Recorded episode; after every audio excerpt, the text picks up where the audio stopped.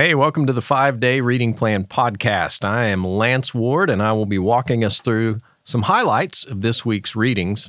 You can download a copy of this reading plan, by the way, in the description of this podcast, as you probably know, and you can also find it at 5daybiblereading.com. Well, it's week 40, and this week we read many chapters in Jeremiah. We read 11 through 20, 22, 23, 25, 26, 35, and 36.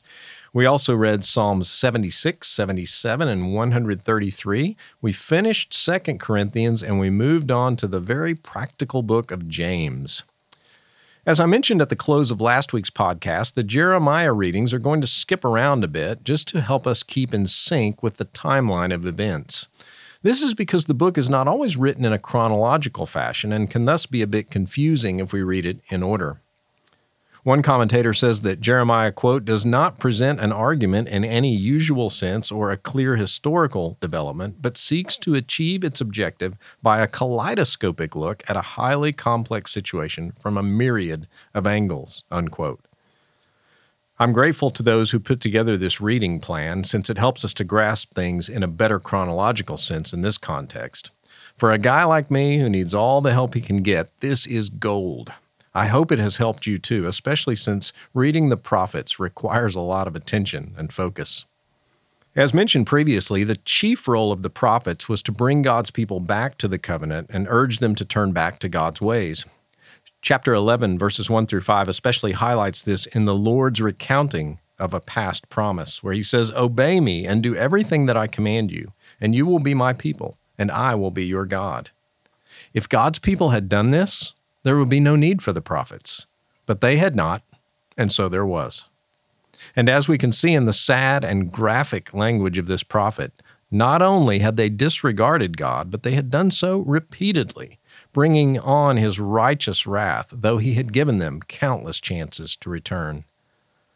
I especially raised an eyebrow at 25, verse 6, where God says, You have left me, you have turned back, and I am tired of showing compassion.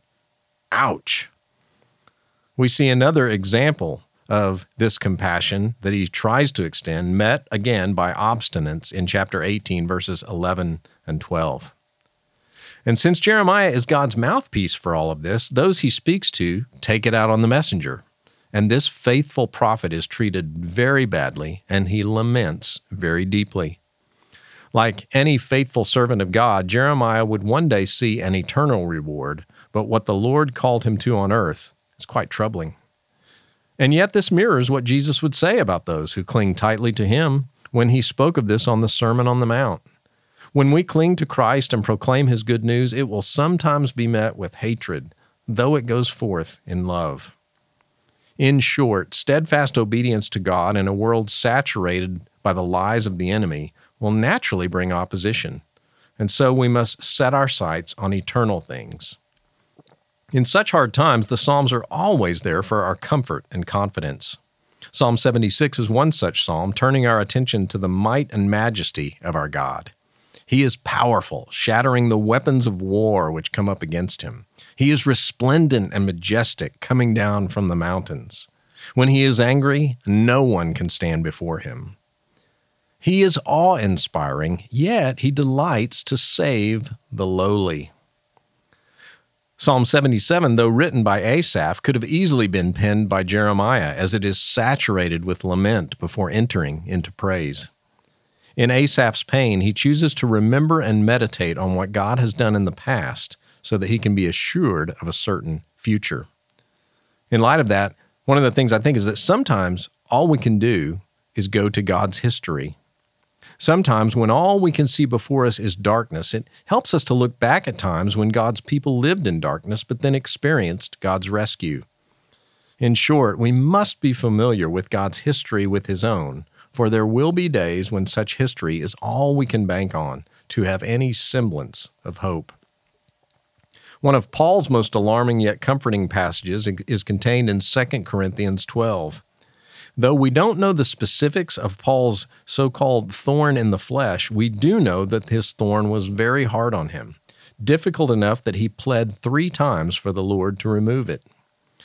Curiously, the Lord did not give Paul what he wanted, and yet he gave Paul something better. something that would increase his impact and thus his eternal reward when he said, My grace is sufficient for you, my power is made perfect in weakness. There are times when God plucks us out of painful and hard situations, and there are also times when He keeps us right where we are and just gives us the grace to lean on Him. So, Paul's conclusion in this situation in contrast to the ones who had come in and slandered his name to the Corinthians, boasting in their strength, Paul says, I will boast in my weaknesses, for when I am weak, then I'm really strong. This is one paradox of Christian living, isn't it? At times when we are weak and humbled, such are times when God may use us mightily for His own kingdom purposes.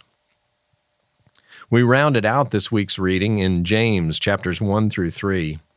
Anyone who has been in the church for any decent length of time has probably heard this book taught in sermons or Sunday school or both, and for good reason. James is a very practical book with deep convictions and solid exhortations at every turn. It is also a book which seems to be showing us through and through what real faith looks like. Real faith does not give up when there are trials, it counts it joy. It trusts that God is using such trials to build our faith and strengthen our souls. Real faith doesn't just read God's Word, real faith applies God's Word. Real faith isn't simply mere words or claims, but a producer of action. And real faith does not produce bragging or pride. It, it isn't bitter or selfish. It brings forth gentleness, wisdom, and good fruit. James is a book I would label as simple but not easy. It's not hard to understand, but it is deeply convicting and sometimes hard and challenging to apply. Every time I read this short little five chapter book, I have come away with some sort of serious self reflection. I hope it has the same effect on you as you read. Speaking of that, that's the end of this week's podcast. And next week we will finish James and we'll move on to 1 Peter.